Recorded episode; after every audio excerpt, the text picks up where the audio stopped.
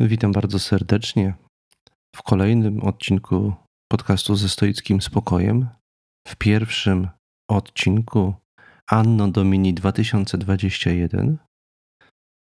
W tym odcinku możecie w związku z tym spodziewać się pewnej stoickiej refleksji na temat noworocznych życzeń, ale przede wszystkim dzisiaj zaproponuję Wam taki noworoczny wstęp do powtórki ze stoicyzmu.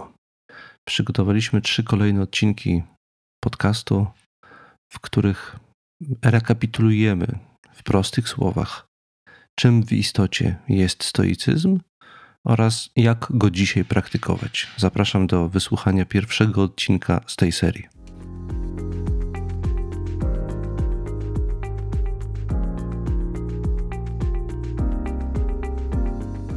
Tradycyjnie chciałbym zacząć od podziękowań. W pierwszej kolejności chciałbym podziękować wszystkim osobom, które wspierają produkcję tego podcastu za pośrednictwem platformy Patronite. Jest to dla nas bardzo ważne i miłe, że słuchacie i wspieracie nasze działania. W tej grupie w szczególności chciałbym podziękować pięciu osobom, które wspierają nas e, w sposób e, bardzo hojny. E, w pierwszej kolejności jest to Bartłomiej z Norwegii, następnie Łukasz Mandzyn, Ludwik Sinica, Sławomir Franus i Leszek Para. Wszystkim pięciu panom bardzo serdecznie dziękuję za ich wsparcie. Bardzo serdecznie podziękować wszystkim osobom, które odpowiedziały na nasze noworoczne życzenia na mediach społecznościowych Następnie chciałbym także, nie, dając wyrazy wsparcia i poparcia i podziękowania dla naszej działalności, dla istnienia tego podcastu, dla treści, jakie e, za pomocą tego podcastu popularyzujecie nas o tym, że są to rzeczy dla Was ważne. Dlatego bardzo serdecznie dziękujemy za tą informację zwrotną i tym bardziej z zapałem, animuszem i nowymi pomysłami przystępujemy do pracy nad kolejnymi odcinkami podcastu ze stoickim spokojem. To powiedziawszy, przystępuję do realizacji pierwszej odsłony efektów tych śmiałych zamierzeń. Od razu chcę się wytłumaczyć z tego też, że dzisiaj w dzisiejszym odcinku pomijam punkt w postaci odpowiedzi na pytania, słuchaczy. Ja cały czas uzyskuję od Was bardzo dużo różnych ciekawych zapytań, ale ze względu na to, co dzisiaj mamy dla Was przygotowane, mm, skrócę trochę tą wstępną część i pominę pytania. Zaznaczę tylko, że na przykład y, od pani Eli dostałem ostatnio bardzo ciekawe pytanie na temat sposobu przeprowadzania przeglądu siebie czy rachunku sumienia, tego porannego stoickiego ćwiczenia. W wielu miejscach zalecam, żeby jednym z pytań, jakie sobie zada zadawać podczas e, tego mm, ćwiczenia, jest pytanie o to, kim jestem. No i tutaj właśnie pani Ela mi przysłała pytanie, o co to właściwie chodzi w tym pytaniu. E, I kim, jeżeli zadaję sobie pytanie, kim jestem, to właściwie jak powinna wyglądać odpowiedź i co ta odpowiedź właściwie powinna mi dawać. Ona zwierzyła mi się w swoim mailu, że ona ma z tym kłopot. I ta część porannego przyglądu siebie jakoś jest, wydaje się banalna. Bo powiedzieć, kim jestem, podać imię, y, płeć, co właściwie się podaje.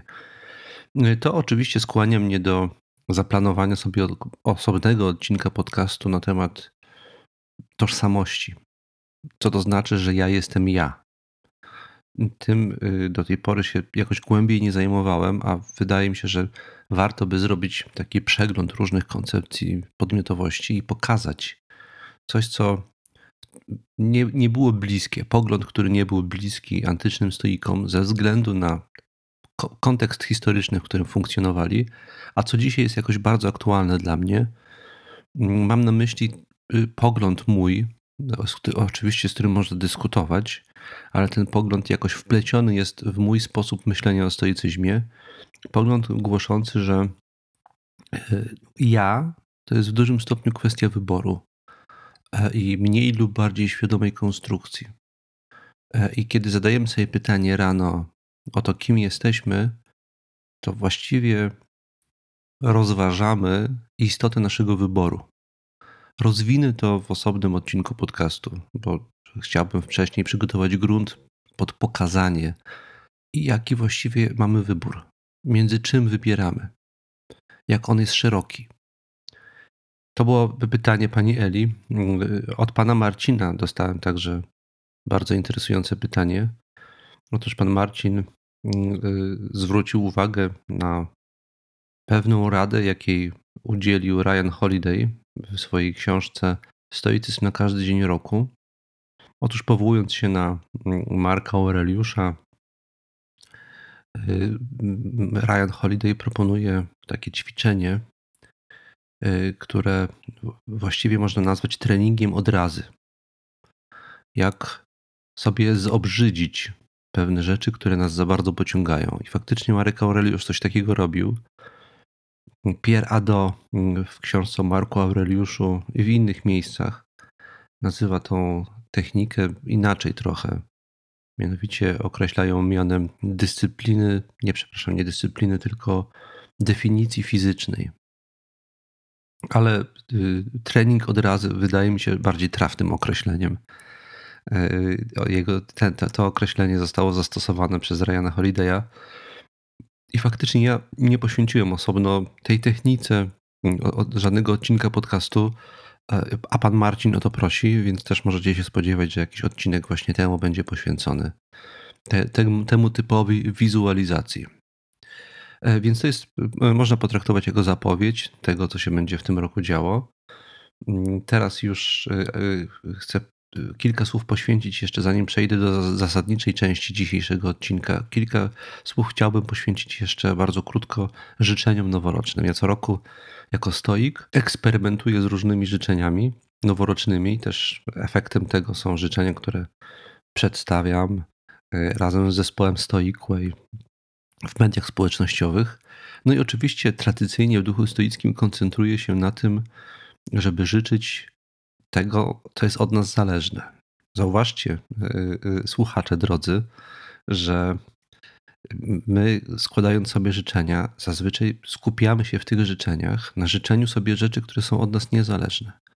Życzymy sobie różnych sukcesów, tego, żeby ten rok był lepszy, ale lepszy właśnie w kategoriach zewnętrznych okoliczności życia, żeby nie było pandemii, żebyśmy byli zdrowi, żeby nam się powodziło w biznesie, w życiu rodzinnym, tego rodzaju rzeczy sobie, te, tego rodzaju rzeczy sobie życzymy, składając sobie życzenia noworoczne, podczas gdy ja z premedytacją od kilku lat eksperymentuję życzenia akcentujące to, co od nas zależne. Na przykład, żebyśmy byli wyrozumiali wobec ludzi, żebyśmy byli elastyczni w konfrontacji z różnymi przeciwnościami losu, żebyśmy się umieli dostosować do sytuacji, żebyśmy nie narzekali za bardzo na świat, który nas otacza, tylko skupili się na tym, co mamy, żebyśmy byli bardziej wdzięczni, żebyśmy cieszyli się relacjami z innymi ludźmi, żebyśmy umieli cieszyć się tym, kim my jesteśmy. Tego rodzaju rzeczy kładę nacisk składając życzenia. Różnie to jest oczywiście przyjmowane, bo ludzie są przyzwyczajeni do innego typu życzeń, ale mam taką refleksję w związku z tym. Wielu psychologów i psychoterapeutów, badaczy mózgu, neurologów podkreśla, że my nasze samopoczucie nie jest wyłącznie konsekwencją tego, co nam się przydarza, ale tego, jak myślimy, tego, jakie mamy nastawienia, tego także, jak mówimy. My jesteśmy bardzo mocno zanurzeni w języku. I kiedy sobie sami czy naszemu otoczeniu składamy życzenia w kategoriach pewnych oczekiwań y, odnośnie rzeczy zewnętrznych, że powinny jakieś być, że życzymy sobie, to znaczy właściwie formujemy oczekiwanie i nastawienie pewne. I my potem w tym nastawi- z tym nastawieniem idziemy w świat, y, prze, y, przemierzamy kolejny rok z tym nastawieniem, a rzeczywistość jest taka, że nie zawsze układa się podług naszych życzeń, a właściwie zazwyczaj nie układa się zgodnie z naszymi życzeniami. W związku z tym, składając sobie życzenia w taki sposób, sami jakoś hodujemy w sobie przyszłe nieszczęścia, przyszłe frustracje, bo już w sobie tworzymy pewnego rodzaju nastawienie narażone na to, że skonfrontuje się z rzeczywistością. Dlatego może właśnie lepiej jest sobie życzyć rzeczy, które są od nas zależne i skupić się na nich. Natomiast wszystko inne traktować jako dodatek, e, coś ekstra, czy naddatek jakiś.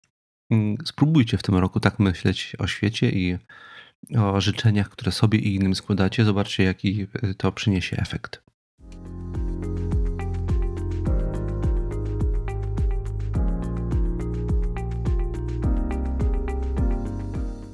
A teraz już przechodzę y, do zapowiedzianego wcześniej podsumowania istoty stoicyzmu i praktyki stoickiej, do pierwszej części tego podsumowania. I tutaj, mm, zanim uruchomię y, tą pierwszą część, y, też muszę podziękować komuś, albowiem to nagranie, które za chwilę odtworzę, jest konsekwencją pewnej współpracy. Otóż w zeszłym roku Mm, zgłosiło się do mnie stowarzyszenie z siedzibą w Warszawie. Taka jest nazwa stowarzyszenia z siedzibą w Warszawie. Mm, I to stowarzyszenie planowało taką interaktywną wystawę dla młodzieży w Muzeum Etnograficznym, wystawę filozoficzno-artystyczną, która młodzieży miała przybliżyć w niekonwencjonalny sposób zagadnienia z obszaru filozofii i, i sztuk, sztuk wizualnych. Mm, oczywiście COVID niestety i oczywiście pokrzyżował plany. Ta wystawa nie doszła do, do skutku. Ja miałem wziąć udział w jakiejś postaci w tej wystawie, jeszcze się zastanawialiśmy w jakiej. I w związku z tym, że ta wystawa w dużym stopniu y, przybrała charakter wystawy online, poproszono mnie, żebym y, nagrał trzy, dla nich trzy y, swego rodzaju wykłady online dostępne dla uczestników tej wystawy. Ja to nagrałem. Potem z zespołem Stoicway odsłuchaliśmy tych nagrań i uznaliśmy, że to jest bardzo dobrze, dobre podsumowanie tego, co od y, paru lat robimy i że warto też udostępnić to na, na łamach podcastu. Mm, y, stowarzyszenie y, wyraziło zgodę, i więc bardzo chciałem podziękować Stowarzyszeniu z siedzibą w Warszawie za możliwość udostępnienia tego nagrania także na łamach tutaj podcastu ze Stoic Way, a wszystkich zainteresowanych tym samym także chciałbym zaprosić do wzięcia udziału w wystawie, zobaczenia. Ona jeszcze do kwietnia jest otwarta. A teraz już uruchamiam obiecane, obiecaną część nagrania z rekapitulacją istoty stoicyzmu w moim rozumieniu. Zapraszam.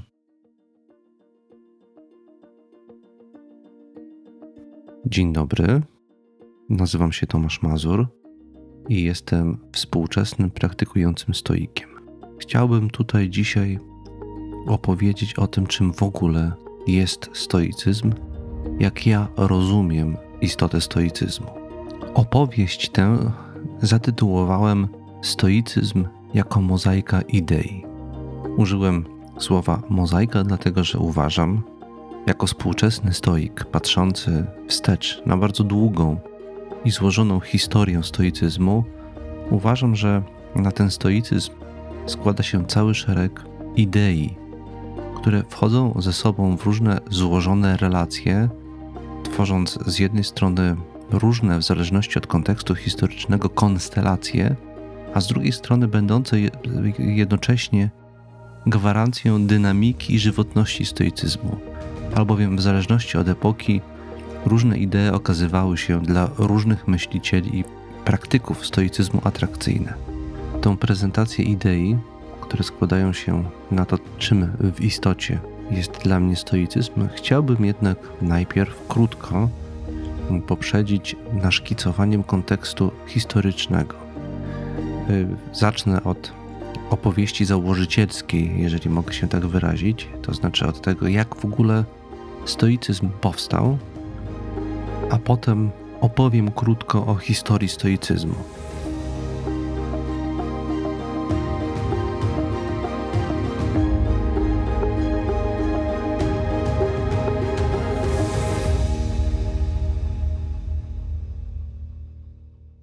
Stoicyzm powstał około 300 roku przed naszą erą. Jego założycielem jest Zenon Skytion.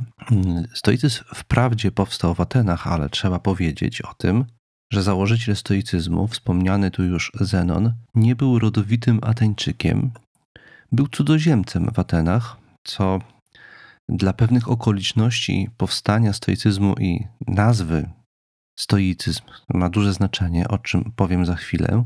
Zenon był Cypryjczykiem. Kition jest miejscowością położoną na terenie dzisiejszego Cypru. I tenże Cypryjczyk przybył do Aten w wieku około 20-20 paru lat jako młody i dobrze zapowiadający się kupiec. Przybył więc do Aten nie w celach naukowych czy filozoficznych, ale właśnie w celach handlowych. Miało to przebieg taki, że zgromadził towary, zapakował na okręt, udał się do, do Aten innym okrętem, wcześniejszym, żeby sobie wszystkie niezbędne do rozpoczęcia handlu e, sprawy przygotować. E, I już był w Atenach przygotowany na przybycie jego okrętu. Niestety los pokrzyżował jego plany, gdyż na skutek burzy statek z jego towarami zatonął. Prawdopodobnie nie miał środków na zakup nowych towarów i chwilowo za bardzo nie miał co ze sobą począć. Zatrzymał się po znajomości y, u jednego księgarza. Tam sobie wynajął w Atenach pokoik. I przybywając w tym swoim y, tymczasowym zamieszkaniu, tymczasowym miejscu zamieszkania, sięgnął po y, książki, jakie tenże księgarz miał na składzie. Zrobił to albo z nudów, albo dlatego, że próbował zająć czymś swoje myśli po tym, jak jego życiowe plany spełzłby na niczym i prawdopodobnie był w związku z tym bardzo przygnębiony. Zaczął przeglądać książki. Natknął się na mm, książki autorstwa niejakiego Platona i tam bohaterem wielu platońskich dialogów jest Sokrates, odznaczający się nadzwyczaj, nadzwyczajnymi cechami charakteru, ale w szczególności tym, co charakteryzowało e, Sokratesa, tak jak go przedstawił w swoich dialogach Platon, była, mm, był niezwykły hard ducha i odporność na przeciwności losu. Przypuszczam, że ta cecha uderzyła w szczególności Zenona Skition. To też zwrócił się do gospodarza z zapytaniem, do gospodarza, który był jednocześnie właścicielem tej księgarni, zwrócił się do niego z zapytaniem, gdzie można znaleźć takich ludzi, takich jak Sokrates. Tak się szczęśliwie złożyło, że właśnie w tej chwili, w tym momencie, koło księgarni przechadzał się pewien bardzo wtedy znany, praktykujący cynik, filozof cynicki, Krates. To też e, księgarz wskazał tegoż Kratesa palcem i powiedział Zenonowi: idź za nim. I tak się zaczęła mm, przygoda Zenona z filozofią. Miał potem mawiać i ta sentencja przeszła jakoś do historii stoicyzmu jako jedna z charakterystycznych stoickich mm, maksym, ponieważ okręt mój zatonął, wyprawa moja zakończyła się sukcesem. I y, można powiedzieć, że ta maksyma przyświeca jakoś okolicznościom narodzin stoicyzmu, a także stanowi dobre wprowadzenie w ogóle do stoicyzmu, dlatego że za jej pomocą Zenon Kition chce nam powiedzieć, że nie jest istotne, z jakiego rodzaju przeciwnościami losu przychodzi nam się mierzyć. Istotne jest to, jak się z nimi mierzymy.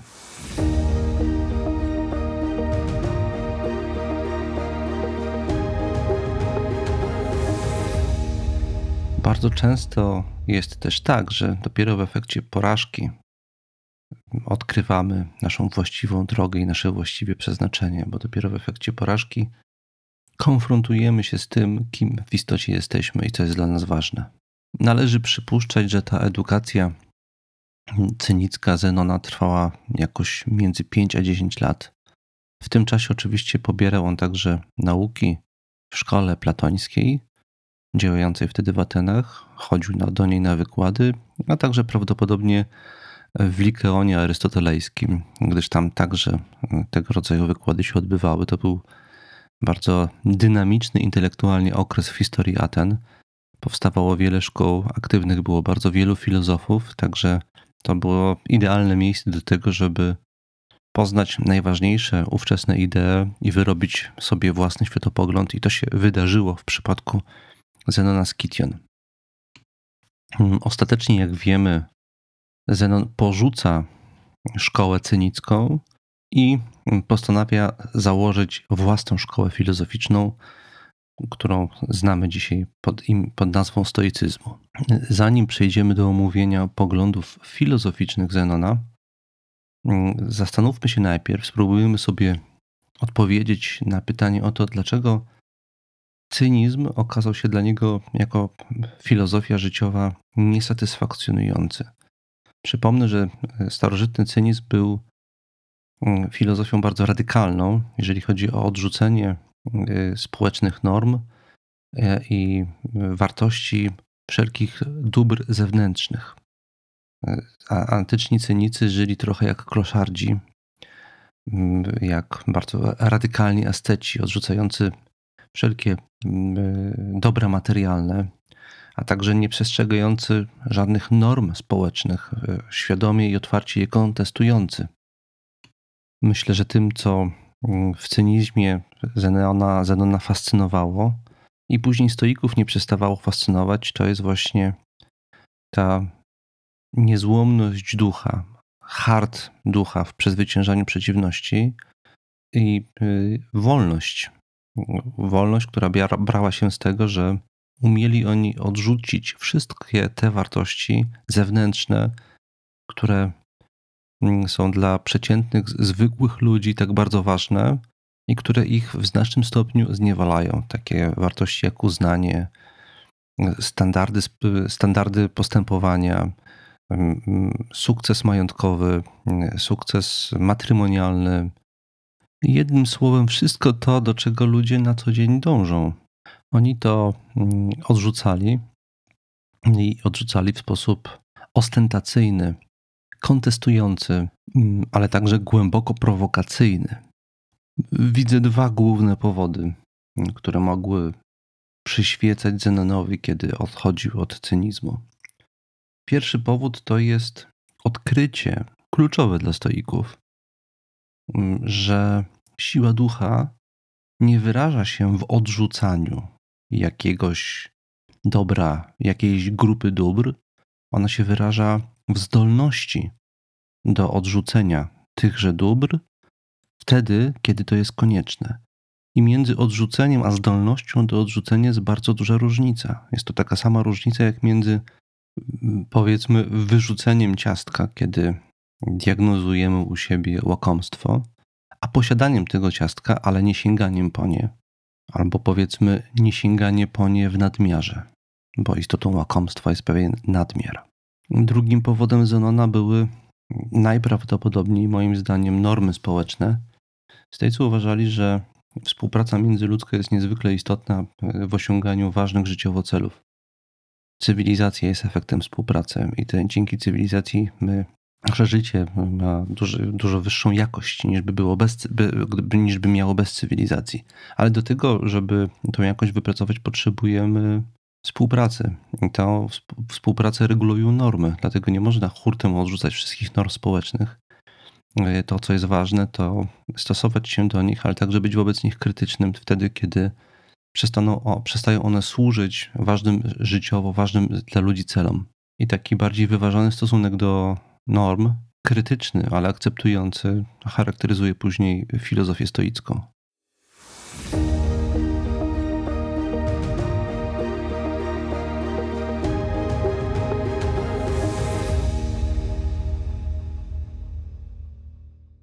Tak więc Zenon porzuca szeregi cyników, i mając około 35 lat prawdopodobnie, albo powiedzmy będąc już pod 40, zakłada w Atenach szkołę filozoficzną stoicką. Dzieje się to w osobliwych okolicznościach, albowiem on miał cały czas status cudzoziemca, w związku z czym nie miał prawa posiadać na własność żadnych budynków ani posiadłości ziemskich. Nie miał w związku z tym miejsca, do którego mógłby Y, zainteresowanych swoją filozofią y, i swoimi odczytami zaprosić. Z tego powodu y, zaczął wygłaszać swoje poglądy w miejscach publicznych. Takim jego ulubionym miejscem stał się pewien portyk. Przypomnę, że portyk jest to jedno z ulubionych rozwiązań architektonicznych Rzymian.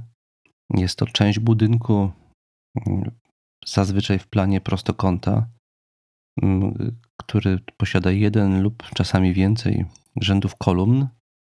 Te kolumny wspierają zadaszenie i zazwyczaj taki portyk jest z co najmniej jednej strony otwarty na zewnątrz. Daje to taki efekt, że mamy duże przestrzenie zacienione, jednocześnie otwarte do użytku publicznego. To w szczególności przy okazji zabudowań miejskich. I w takim miejscu zadeszonym, dostępnym publicznie, w takim portyku, Zenon zaczyna wygłaszać swoje poglądy. Po grecku portyk to stoa. Stąd słowo stoicyzm pierwotnie oznaczało e, grupę filozofów nauczających w portyku. I od tego nauczania w portyku zaczęła się długa historia szkoły stoickiej. Historia, która w zasadzie z mniejszymi lub większymi przerwami trwa po dziś dzień. I ta historia y, jest przez historyków często dzielona na różne etapy. I tak uważa się za pierwszy kluczowy etap, etap tak, tak zwanej starej stoi, mm, gdzie mieliśmy wybitnych y, myślicieli, takich jak wspomniany już Zenon, Kleantes czy Chryzyp. To są trzej pierwsi liderzy szkoły stoickiej i oni stworzyli podwaliny teoretyczne. Ważnym aspektem czy cechą stoicyzmu tego okresu jest bardzo duży nacisk na spójną i rozbudowaną doktrynę filozoficzną, którą leży, która leży u podstaw myślenia, postawy i praktyki stoickiej. Później ten stoicyzm ewoluował e, i w pierwszym wieku przed naszą erą przyjął postać nieco bardziej religijną i także platonizującą. Mówiąc to tak oględniej w skrócie, przedstawicielem tego okresu w filozofii stoickiej najbardziej znany jest niejaki Poseidonios. Trzeba powiedzieć przy okazji, że o przedstawicielach tej starej szkoły i tej szkoły, która później została określona mianem średniej stoi, czy mediostoicyzmu, mediostoicyzmu Poseidoniosa, że oni, o nich prawie nic nie wiemy mm, wprost z ich tekstów, albowiem wszystkie praktycznie teksty zostały zagubione, zniszczone w różnych dziejowych zawieruchach. Dowiadujemy się o tych myślicielach o, i o ich poglądach wyłącznie z innych źródeł, ze źródeł myślicieli tworzących w następnych okresach albo którzy we wcześniejszych okresach na te teksty stoickie się powoływali. Trzeci okres y, stoicyzmu, y, rozwoju stoicyzmu, najbardziej po dziś dzień znany y, i najlepiej udokumentowany tekstami, jest to tak zwany stoicyzm rzymski, z takimi przedstawicielami jak Muzoniusz Rufus, Seneca Młodszy, Epiktet czy Marek Aureliusz, cesarz Rzymu. Po wszystkich tych autorach pozostały mniej lub większe świadectwa e, w postaci pism i od nich się możemy więc najwięcej nauczyć. Cechą charakterystyczną stoicyzmu tego okresu było to, że mm, kładziono wtedy przede wszystkim nacisk na etykę i praktykę stoicką. Te teksty mają przede wszystkim charakter poradnikowy, praktyczny, etyczny. Bardzo niewiele miejsca poświęcają filozofowie w tym okresu, na tego okresu, na rozwijanie doktryny, na dyskusję na temat zawiłości doktryny, na te teorie ontologiczne, rozróżnienia logiczne, rozważania antropologiczne. Tu jest stosunkowo mało jest tego, natomiast dużo więcej miejsca poświęca się na to, jak osiągnąć wewnętrzny spokój, co jest dobre, a co złe, jak powinien żyć stoik, za, za pomocą jakich technik ten typowo stoicki styl życia y, daje się uzyskać. W okresie średniowiecznym y, stoicyzm praktycznie nie istnieje. Oczywiście teksty stoickie bywają w chrześcijaństwie średniowiecznym źródłem inspiracji i pewne tropy możemy tutaj oczywiście w tekstach średniowiecznych śledzić. Na przykład ja odnajduję takie tropy liczne u wybitnego filozofa średniowiecznego Abelarda, ale to są raczej wyjątki i raczej krytyczne punkty odniesienia niż mm, źródło inspiracji, w szczególności inspiracji dla tego, jak żyjemy.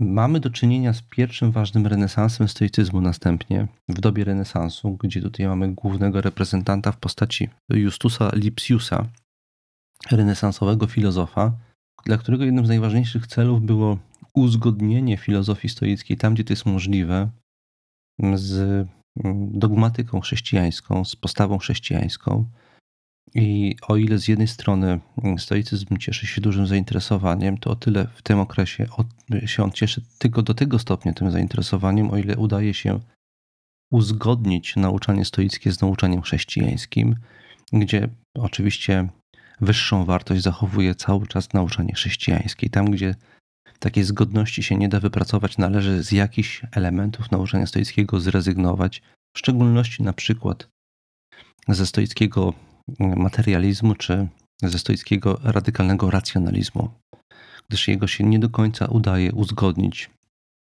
z filozofią chrześcijańską, z, postawą chrześcijańską. To jest czwarty, można powiedzieć, etap rozwoju stoicyzmu. Następnie możemy współcześnie mówić o, o, o pewnym nowym renesansie stoicyzmu jako e, całościowej praktyki, jako praktyki czy sztuki życia. Jest bardzo wielu współczesnych autorów inspirujących się stoicyzmem, którzy o stoicyzmie dużo piszą, którzy stoicyzm traktują jako nie tylko teorię, ale przede wszystkim praktykę i którzy widzą liczne zbieżności między stoicyzmem a współczesnymi technikami psychoterapeutycznymi i ten stoicyzm współczesny, który powiedzmy staje się coraz bardziej popularny od jakichś 30-40 lat na świecie, Tą popularność, wydaje mi się, zapoczątkował z jednej strony Michel Foucault swoimi e, opracowaniami antycznych praktyk duchowych, gdzie stoicyzm odgrywa główną rolę, a z drugiej strony inny francuski filozof Pierre Hadot.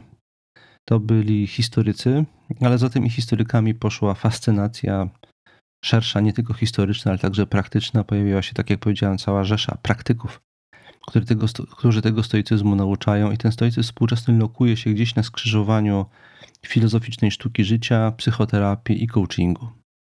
Tak w skrócie wyglądałaby, w bardzo dużym skrócie, historia stoicyzmu, czyli zaczynamy od ukształtowania się doktryny, mm, potem jest taka wycieczka trochę w stronę mm, stoicyzmu jako pewnego rodzaju religii, w tym drugim okresie stoicyzmu. Potem mamy nacisk na rozwinięcie tych słynnych stoickich ćwiczeń duchowych. To się dzieje w okresie rzymskim. Wreszcie mamy renesansową próbę uzgodnienia stoicyzmu z chrześcijaństwem, a dziś mamy stoicyzm jako pewną propozycję mm, aktualną dla współczesnego człowieka, propozycję z obszaru sztuki życia mm, i mm, takiego duchowego pracy, duchowej pracy nad sobą.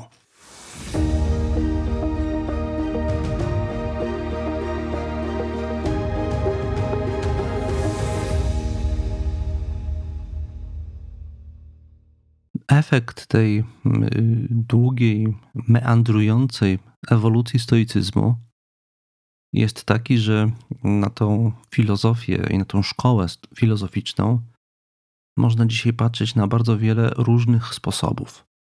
Jedni patrzą na stoicyzm przede wszystkim historycznie.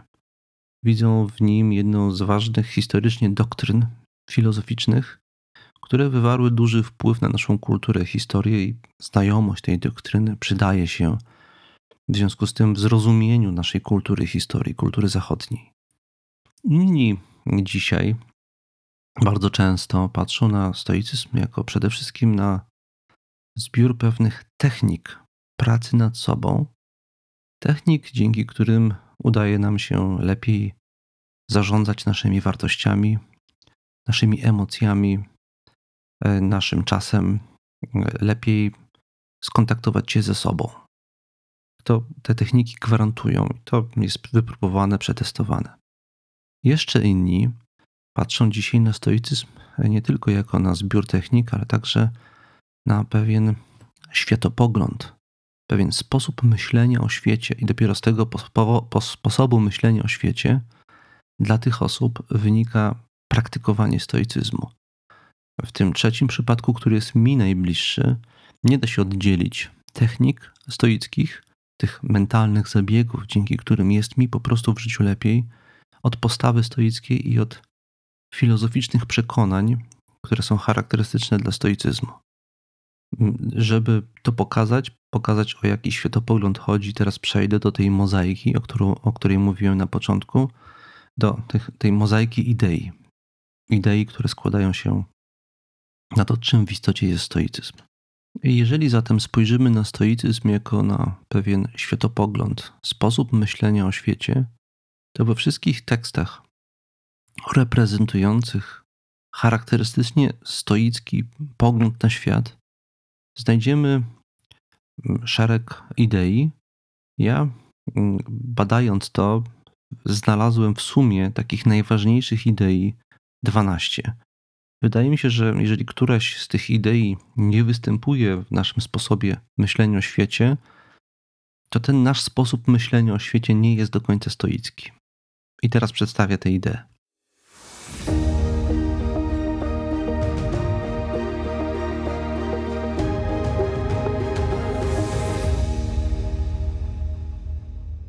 Pierwszą ideę określam mianem holizmu ontologicznego.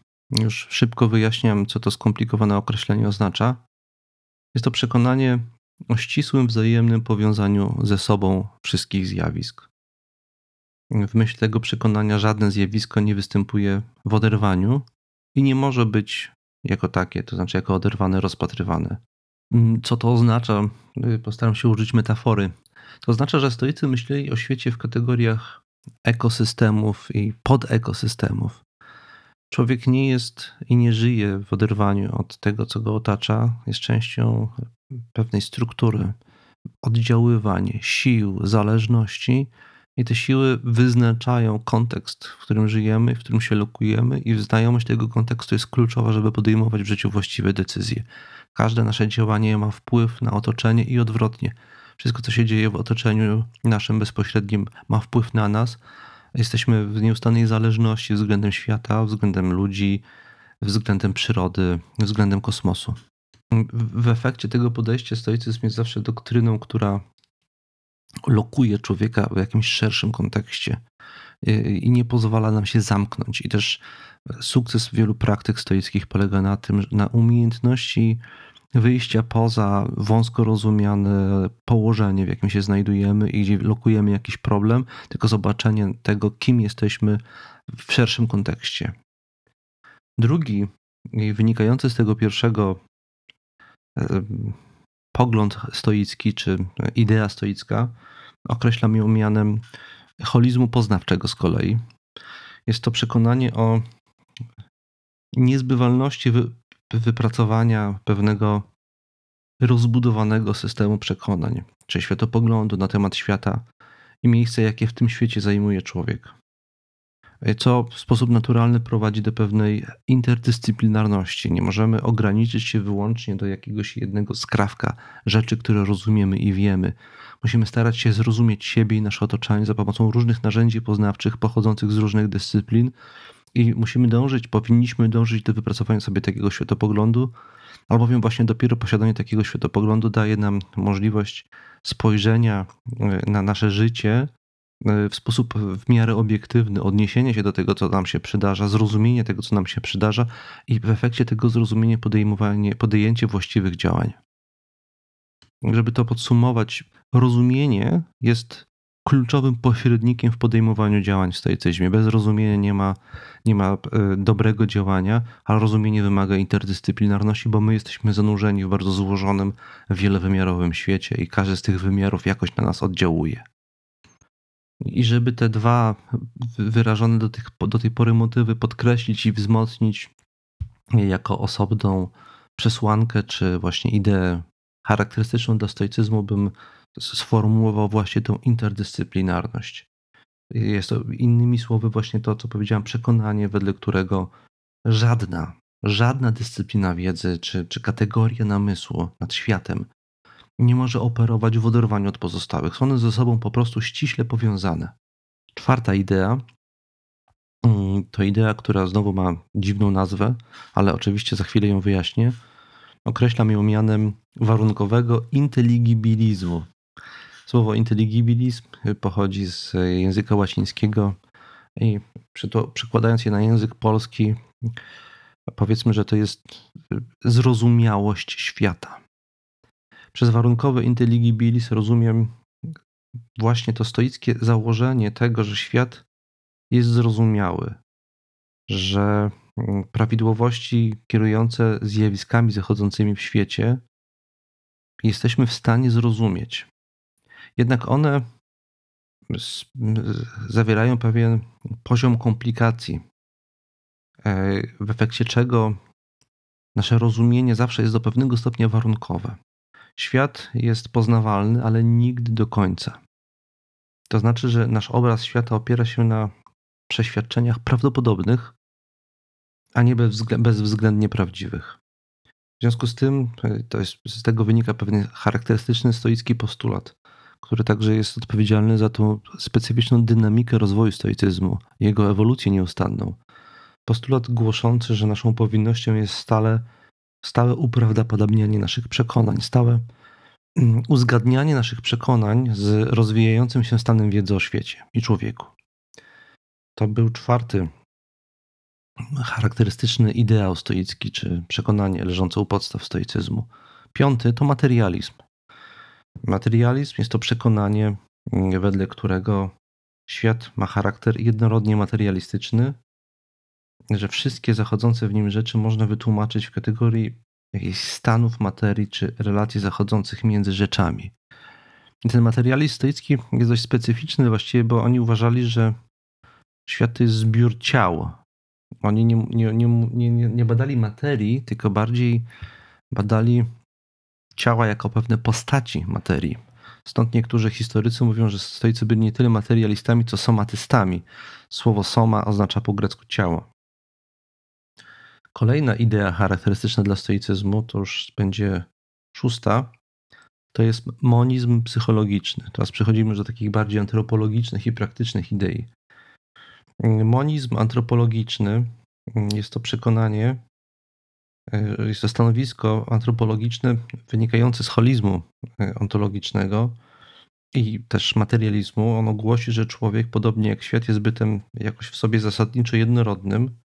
Oznacza to w szczególności, że nie zachodzą w nim żadne realne i trwałe podziały czy konflikty między poszczególnymi władzami czy dynamizmami, jak na przykład między umysłem a emocjami, między duszą a ciałem. Wszystkie wewnętrzne napięcia w człowieku, jakie, jakich doświadczamy e, subiektywnie, mają charakter e, umysłowy i emocjonalny. E, jednocześnie nie rozgrywają się pomiędzy jedną władzą a drugą. Stoicy uważali, że człowiek jest jednością, tylko że doświadcza różnych pęknięć na skutek zawirowań poznawczych, a nie na skutek wewnętrznych, jakichś duchowych, fundamentalnych, nierozstrzygalnych napięć. I ten y, stoicki spokój, to stoickie dążenie do harmonii ma charakter psychologiczny, to jest dążenie do odnalezienia właśnie tej jedności, która w nas jest. Kolejne stanowisko charakterystyczne dla stoików, siódme już, to determinizm. Jest to stanowisko przyjmujące, że wszystkie zjawiska zachodzące w świecie są skutkiem jako takie są też między sobą inaczej. Wszystkie te zjawiska są czegoś skutkiem. I jako takie są też między sobą przyczynowo powiązane. To znajduje wyraz innymi w postaci praw fizyki i przyrody. Wszystko jest zdeterminowane e, i to e, znajduje e, konsekwencje, to przekonanie w postaci stoickiej koncepcji amorfati, miłości losu, konieczności zaakceptowania tego, co nam się przydarza albowiem wszystko to jest uwarunkowane. Tak w pewnym sensie miało być. Spokój ducha jest zależny od zaakceptowania tego determinizmu. Kolejna, mm, ósma idea, mm, bardzo ważna i to jest coś, co wyróżnia stoicyzm od większości innych doktryn. Jest coś, co nazwałem eudaimonistyczną autonomią człowieka.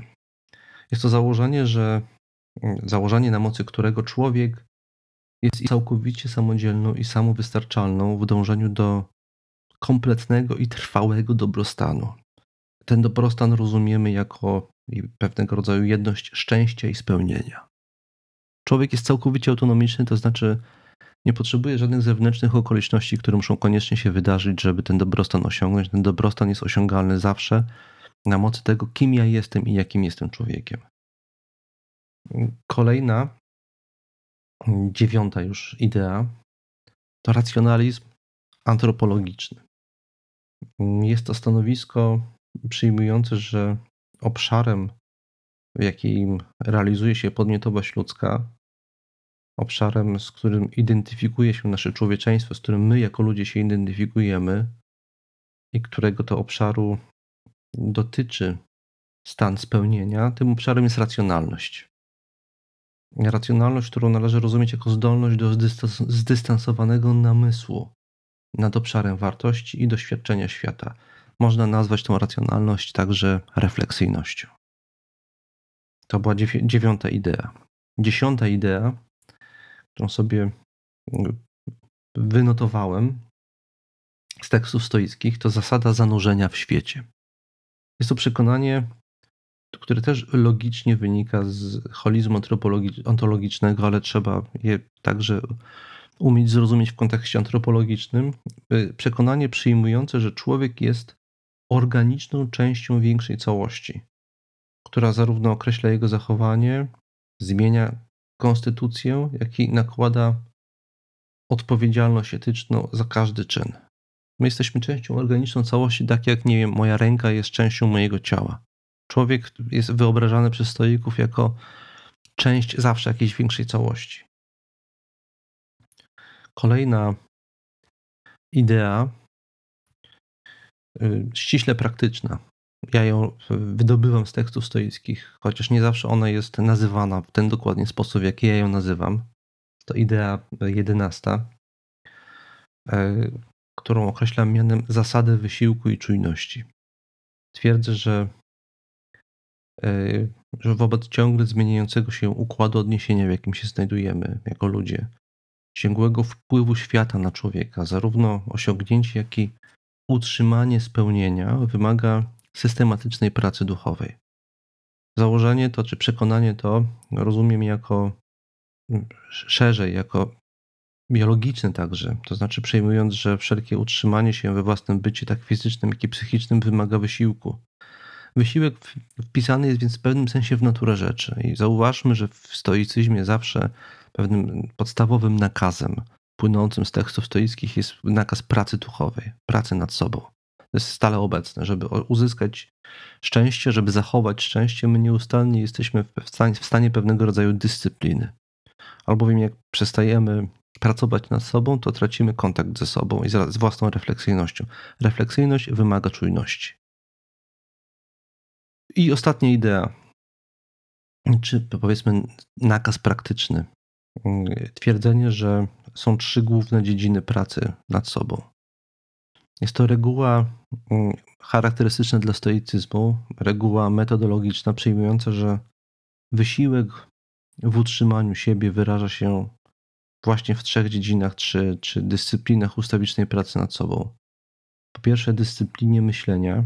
Chodzi o pracę nad logicznym myśleniem. Po drugie, w dyscyplinie pragnienia.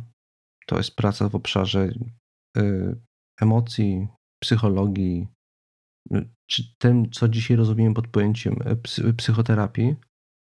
I wreszcie na dyscyplinie działania. To jest praca w obszarze etyki i teorii wartości. W dyscyplinie myślenia stoicy kierują się empiryzmem i, i klasycznym, logicznym rachunkiem zdań. W dyscyplinie pragnienia posługują się narzędziami zbliżonymi do współczesnej psychologii behawioralno-poznawczej, chyba tak można to określić. E, z kolei w dyscyplinie działania kierują się etyką cnót, w myśl której atrybuty dobra i zła przysługują wyłącznie kondycji duchowej człowieka podczas gdy cała reszta określona jest jako rzeczy zewnętrzne, to znaczy rzeczy co najmniej godne wyboru, przepraszam, co najwyżej godne wyboru. To są te najważniejsze idee stoickie i tak też bym wstępnie i w skrócie przedstawił istotę stoicyzmu. Dziękuję za uwagę. Do usłyszenia.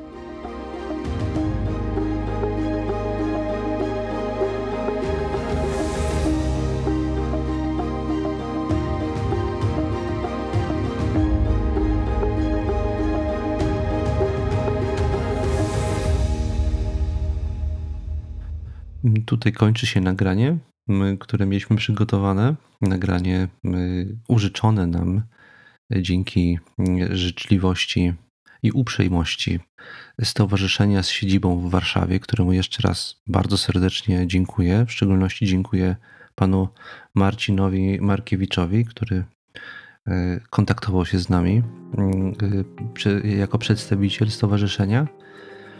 I wszystkim słuchaczom także dziękuję za wysłuchanie i mam nadzieję, że to nagranie okaże się przydatne i porządkujące tą stoicką wiedzę, gdyż ono podsumowuje to, jak ja dzisiaj, po tych wielu latach studiów nad stoicyzmem i praktykowania stoicyzmu, rozumiem istotę stoicyzmu. Mnie to bardzo dużo porządkuje, mam nadzieję, że Wam także, a w następnych dwóch odcinkach nagrania skupię się na aspektach praktycznych. I to do wysłuchania ich zapraszam.